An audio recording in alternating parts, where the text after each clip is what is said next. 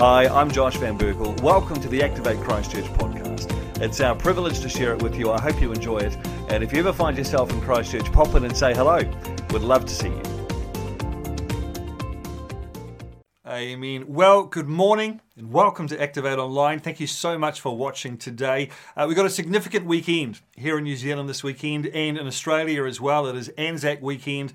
Uh, in particular, we remember the 25th of April, which was yesterday, Saturday, because on the 25th of April, 1915, uh, Australian and New Zealand soldiers marched up the beach at Gallipoli along with other Allied forces, a very, very famous battle in World War One. They were trying to take the Dardanelles, which was a body of waterways that were running through the area. The idea was to clear up a space for the Allied forces to get through to the Black Sea. Now, ultimately, they weren't successful. It was staunchly defended by uh, tens of thousands of Ottoman Turks, and they managed to hold the Allies off, but they took significant casualties. 87,000 Ottoman Turks were killed killed in the Battle of Gallipoli. According to the reports that I read this week, uh, Allied forces, about 44,000 men died, of which 8,500 were Australian and 2,279 New Zealanders lost their lives. One in six New Zealanders that fought at Gallipoli uh, were cut down at Gallipoli. So this weekend, you know, we stop and we remember the sacrifice that they made and the courage and the bravery that they showed in battle. And so this morning, I wanted to just uh, camp around that theme of battle. Uh, so we're going to take a break just for a week or two from our uh, Ten Commandments series. We might pick that up next Sunday. And this morning, I just wanted to focus on uh, battle because the truth is that we are all of us in a battle. Uh, I think it's fair to say that there's a lot of anxiety around, there's a lot of apprehension around, there's a lot of stress, and we are having to deal with a lot. And I know that there were some memes that came out, you know, right at the start of the lockdown, and they said things like, you know, our, our grandparents and our great grandparents went off to war, and you're just being asked to watch Netflix for a couple of weeks, and everyone kind of laughed and went, oh, it's not a big deal. And I think it's no one saying that what we're having to go through is the equivalent to what the soldiers went through at Gallipoli, of course. But it has been a bigger deal than just watching Netflix for a couple of weeks. I mean, we've had to deal with a global pandemic, massive uncertainty around the economy. Do people have jobs? Kids are being pulled out of school, and already stressed out parents are having to try and homeschool their kids with no experience or, or really any homeschooling knowledge. It's a very, very stressful time. Uh, and then on top of that, there's a whole wide variety of different theories and thoughts around all sorts of different things. There's no denying that we are in a battle, and we are in a battle for our mind. We're in a battle for our thoughts. And so I, I wanted to make two points this morning. There are two takeaways that I have this. Mm, takeaways. We're only a couple days away from takeaways. What are you going to get? I've been reading the news reports like crazy. Which stores are opening up? I see that McDonald's has said that they're confident they're going to have their drive through going. Subway have said, yep, we can do it. KFC is going to open up on a restaurant by restaurant basis. I mean, I am across it, man. i you know, Indian oh, takeaways. Totally distracted myself. Anyway, I've got two takeaways this morning around this, this idea of battle. I think one of the advantages that the, uh, the Anzacs had at Gallipoli over us as Christians today is they had a much better handle on where the battle was being fought than we have. I mean, you don't hear any reports about Anzac soldiers, you know, boating up to a beach and the ramps jumping down and the soldiers storming up towards the dunes and halfway up they stop and they're like, oh, bro, I don't think we're at the right beach. There's none soldiers here. Nah, mate, this is the wrong beach. We're at the wrong beach, man. Oh, you don't hear stories like that, right? Because that didn't happen. Because they knew where they had to go. They knew where the battle was. And I think a lot of Christians today, they don't, they either don't know or we've forgotten where our battles are fought. And they are fought here. They are fought in the mind. And the sad truth is that even if you're a fantastic warrior, even if you're a great fighter, even if you're armed to the teeth with all these different spiritual tools that you have, if you don't know where the battle is, you will lose by default. When I was a kid, um, we're talking 19, 11 years old, I loved playing football, I loved playing soccer, and I was really good at it. And I was fortunate enough to play in a team that was filled with guys my age who were all really good at it. I played for New Brighton. Our home ground was Bexley over on the east part of town, just past the bridge. It was awesome. I have so many, some of my best memories uh, on a soccer field at that sort of age 9, 10, 11, 12. I just absolutely loved it. And normally in a team like that, you've got a couple of boys who are maybe a little bit bigger, a little bit stronger, a little bit faster. You know, they've just developed physically a bit more.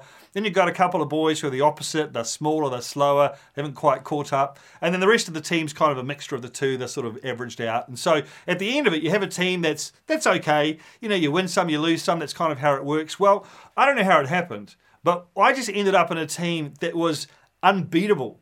I'm not even joking. We went for like two years without losing a game. We didn't even come close to losing a game. Uh, there were articles in the paper about us. We were on CTV. We were famous uh, because we could not be beaten. We just had 11 or 12 guys that were all 9 or 10 years, and we were just awesome. And I remember, I still remember at the age of nine putting 21 goals past a team, and the coach coming to our coach at halftime. It was 12 0 at halftime, and he said, "Hey, look, this clearly we're outmatched. Can we just switch the teams around and have a bit of fun?" And our coach said, nah, nah, we're still working on some combinations. We'll just keep it as, which was super mean now that I look back. This is a horrible thing to say. And just the absolute dejection that the other team had as we just ran through them, just goal, goal, goal, goal, goal. I know what you're thinking. You're thinking, oh, that must have been really boring, Josh, to just win by that many goals all the time. Nah. It was awesome, man. It was so great. We were awesome. And one day we went across town to play a team on the other side of Christchurch, and it was the sort of team that we would have smashed. You know, we could have had seven players on a team, and they've got 11. We still would have beaten them easily. And they just never showed up, or so we thought, until we realised too late that we were at the wrong ground, that we'd gone across town, we'd gone to the wrong park, and we weren't where we were supposed to be. And so we ended up defaulting the game through just being at the wrong place. So even though we could have beaten them easily, because we weren't where the battle was supposed to be, we just defaulted. We, we lost by default without even a ball being kicked. And the truth is that that's how a lot of Christians operate. They don't recognize that the battle they are fighting is here in their mind. And so, because they don't know that's where the battle is, they lose by default. We lose by default. I, I, think very often, even though I know it's there, I forget. I forget all the time that this is where the battle is being fought. So I've got two takeaways uh, for this morning. The first takeaway is this we have to know where our battle is being fought, and it's being fought here in the mind. Look at what Paul says. 2 Corinthians chapter 10, verses 4 and 5. He says this The weapons we fight with are not the weapons of the world. On the contrary, they hold divine power to demolish strongholds. Look at this. We demolish arguments and every pretension that sets itself up against the knowledge of God, and we take captive every thought to make it obedient to Christ. What's Paul saying here? He's saying, hey guys, look, look, look. We have got an entirely new weapon system. It is far above and beyond anything the world has to offer. It is, it is supernatural in nature. It is divine in nature. We can do things with the supernatural weapon system that no one in the world can do. Let me show you how it works. He says, Let me show you how this works. Let me give you some examples of what this weapon system does, right? And the first thing he says is it demolishes arguments. The King James Version says imaginations. Now, where do arguments and imaginations originate? Where do we construct our arguments? Where, do, where does our imagination live? It lives here in our mind. The second thing he says is, and we demolish any pretense that would look to, you know, attack our knowledge of God. Anything that comes against our knowledge of God, we're like, Wah! you know. So where does our knowledge live? Where does where is our knowledge based? Where do we hold our knowledge? Again, it's here in the mind. And then the third use of these supernatural weapons is to take captive every thought and make it obedient to Christ. Where do our thoughts live? Again, the mind, right? So, what Paul is saying here is that, hey, we've got this supernatural weapon system. Let me show you how it works. And every example he gives has to do with our mind. Our battle is in our mind. And the reason the battle is in our mind is because neither Jesus nor the devil can operate without one very important thing that they require from us. Both Jesus and the devil are looking for the same thing from you and from me, and that is our agreement. Jesus is such a gentleman. He will not force himself upon us without our acceptance. He will not force anything on us without our agreement. The devil is powerless. He cannot force anything on us without our agreement. He is toothless. He gums his food like a decrepit old man. He's the, he's the classic, you know, Scooby Doo villain who looks like he's the scary thing, and then at the end of the episode, you pull the mask off and you're like, ah, it's just Uncle Derek, or whatever it might be. You know, he has no power. Uh, the Bible says that Jesus said, All authority on heaven and earth has been given to me. So if Jesus has all authority, how much does that leave for the devil? This is like a Sesame Street question, right? Jesus has all the cake. How much cake does the devil have? None right? If Jesus has got all of something, that means there is nothing for the devil. Jesus has all authority. The devil has nothing. It says in the Bible that the devil prowls around like a roaring lion, looking at whom he may not can, but whom he may, who he has permission to, who he can, who he's allowed to get to. And that permission comes from us. So, you know, Jesus and the devil are both fighting over our agreement. And every day, hundreds, maybe even thousands of times a day, we are fighting that battle where we have to choose do I agree with Jesus? Do I agree with the devil? You know, you're ugly, you're beautiful. Who do I agree with? You know, you are blessed, you're cursed. Who do I agree with? You should be really concerned about this. It's okay, I've got it under control. Who do I agree with? You have no future, you have a future. Who do I agree with? Always, always, they are presenting us with opposites, and we choose who we go with. And that choice happens in our mind. Let me give you an example. This is probably, not even probably, definitely the single biggest battle that has ever been fought in humankind, and it was fought between the devil and Eve in the Garden of Eden. Look at what Paul says. 2 Corinthians chapter 11, verse 3. He says this I am afraid that just as Eve was deceived by the serpent's cunning, your minds, there it is again, your minds may somehow be led astray from your sincere and pure devotion to Christ. Paul says, I'm scared, guys.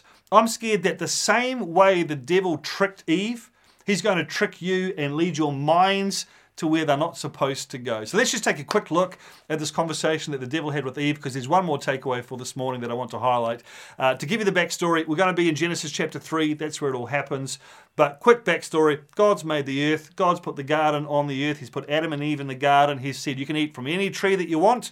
You can't touch that tree. You know, you you can't touch it. Bum, bum, bum, bum, bum, bum, bum. Can't touch it. Right? That's where that song started. So that's the story. Now we go to Genesis chapter 3. Adam and Eve are hanging out. The devil comes along, the enemy comes along in the form of a serpent. He says to Eve, Hey, Eve, what's up? You know, and Eve says, Whoa, a talking snake. No, she doesn't. I don't know why she doesn't react to that. You can read into that what you will. But Eve makes a massive mistake. First of all, she, excuse me, she starts talking with him. And that's a huge mistake. Guys, when the devil starts talking to us, you don't talk back. You don't engage in conversation. You just throw a rock at his face. You tell him to shut up. You say what Jesus said, get behind me, Satan. Although he did say it to Peter, but still, you just don't talk with him. Here's the truth this guy, he has been arguing with people for, you know, billions of people for thousands of years. He is far better at arguing and manipulating and, you know, dissecting things than we will ever be. Don't even go there. As soon as he starts talking, rock in the face. That's what Eve should have done. Anyway, he says, Hey, Eve, did God really say that you're not allowed to eat from that tree? And here's the interesting thing Eve says, Yes, he did say we're not allowed to eat from that tree. And then she adds something extra. She says, And we're not allowed to touch it. Now, here's the weird thing God actually never said you're not allowed to touch it. I know I was being silly before with the MC Hammer song, but he never said you're not allowed to touch it. He said you can't eat from the tree. So why would Eve add that extra bit in there? Where did that bit come from? Here's the interesting thing. If you look at Genesis chapter 2, you see the order of things. It says that God made the garden, God put Adam in the garden. God told Adam, You are not allowed to eat from that tree. And then God made Eve. Eve was not there when God said you are not allowed to eat from that tree. A lot of people ask, why did the devil try and tempt Eve? Why didn't he go for Adam? And some people, stupid people, say things like, oh, because you know he knew that women aren't as smart as men. That's ridiculous. Women are obviously as smart as men, and in a lot of areas, smarter. That's not it at all. Anyone who tries to make any argument that it's got something to do with women being a weaker sex than men is off their tree. It's not that at all. The reason that the devil targeted Eve was because Eve didn't hear God say it. So you've got Adam who has first hand revelation. He was there when God said it. He could look into his eyes. He could sense his heart when God said, Hey, mate, you can't eat from that tree. But I don't. And he would have seen the smile on his face. And maybe he would have said, Look, I know it's tempting, but just don't do it. You know, he was there for that conversation. It was first hand revelation knowledge. But Eve didn't have that. And you can just imagine the scenario Adam and Eve are walking around the garden, and Adam's going, Yep, we've got apple trees there, babe, and we've got orange trees there, and we've got, Oh, you see that tree there? Mate, don't eat, don't even touch it. Like, just don't even touch it. And Eve would have gone, Oh, yeah, okay then. But here comes the devil along, and he says to Eve, The reason God doesn't want you to do it is because he thinks you'll end up like him. And Eve doesn't have any of any of that experience of hearing God say it. She wasn't able to hear his heart. She wasn't able to look into his face and see his countenance when he said it. She just has she just has the nuts and bolts information. She has second-hand revelation, and it's not strong enough to withstand the devil's logic. And so the Bible says that when she saw and that word saw means to consider. She saw it, she thought about it. It doesn't just mean like a bird flew past. Oh, look, a bird. She saw it, she looked at it, she thought about what it said, she considered it. All this is happening where? In her mind. It says she saw that it was good for eating. She saw that it was pleasing to the eye. She saw that it was desirable for gaining knowledge. She's processing all of this in her mind. And then she decides, you know what? I don't agree with God. I agree with the enemy on this. And she took the fruit and she ate it. I don't know if Adam would have done that. Not because he's any smarter or greater, but because he had that experience with God. Imagine what would have happened if Eve, when Adam said, You can't touch that tree, babe, she said, Why not? Just God said. Imagine if she said, Well, I'm going to go find out about that. And she went to God and said, God, Adam said we can't eat from that tree. What's the deal? God would have said, Yeah, that's right, you can't eat from that tree. You know, let me let me explain to you why you can't eat from that tree. And he would have unpacked it to her and she would have heard it from him and she would have it would have solidified in her in a big way. So my second takeaway, I guess, for this morning is that yeah, the battle is in our mind. But if you want to be strong in your mind, if you want to be able to resist the attacks that the devil is making on you, you have to have first-hand revelation from God. You cannot rely on other people's stuff. And so, as your pastor, I'm telling you, you cannot rely on what I'm saying. I don't want to ever hear someone say, Well, Josh said, blah. Don't say that. If I say something, go and check it. Like I just gave you two Bible verses. Go check them. What if they're not right? What if what if I've changed the word somehow? What if I've misinterpreted? I get things wrong all the time. Maybe not all the time. Calm down. But sometimes I get things wrong. You got to be able to take what you hear, whether it's from me or from somebody else, take it to the Father and say, God, I heard this about you. I heard that you said this. Did you say that? What's the context here? Have a conversation. Turn it from secondhand information to first-hand revelation. I believe that if Eve had had that conversation with God, if she'd looked into his eyes, if she'd seen his face, if she'd picked up on his heart and his spirit when he gave that instruction, that when the devil said, he just wants, he's just scared you're going to be like him, she would have said, Ugh, you're such an idiot. No, he's not. You don't know him like I do him. But she couldn't. She didn't have that inside of her because she hadn't had that encounter. So, my first takeaway is that our battle is in our mind. And our second takeaway this morning is that we have to get first hand revelation from God. Make sense? Awesome. Hey, what we're going to do this morning is we're going to finish off by singing the national anthem. It is Anzac weekend, but before we do, let me pray for you this morning. Heavenly Father, I just thank you so much for everybody that is watching. And God, for everyone that is sitting at home or wherever it is that they're watching who's going, I want that first hand revelation. God, I don't want to just hear about you from other people, I want to hear you. I just I don't want to hear about other people's stories. I want to encounter you myself. In fact, if that's you this morning, if you're at home and you're thinking, I want to hear God's voice for myself, I don't want to have to rely on what Josh says or what anyone else that I listen to says. I want to hear God's voice for myself. Then I want you to just put your hand out like this. Just just stretch your hand out right now. This is just you saying, I want that.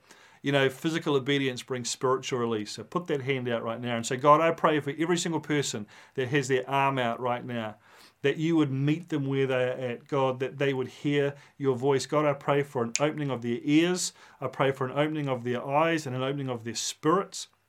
Lord, that they would hear your voice, that they would see you move, that they would sense your presence in a way that they never have before. God, I thank you so much that you love us and that you want to be with us, that even when we are faithless, you are faithful your word says, God. And I know so I've prayed that prayer so many times. It is the one of the verses in the Bible that I'm most thankful for. That even when I am faithless, you are faithful.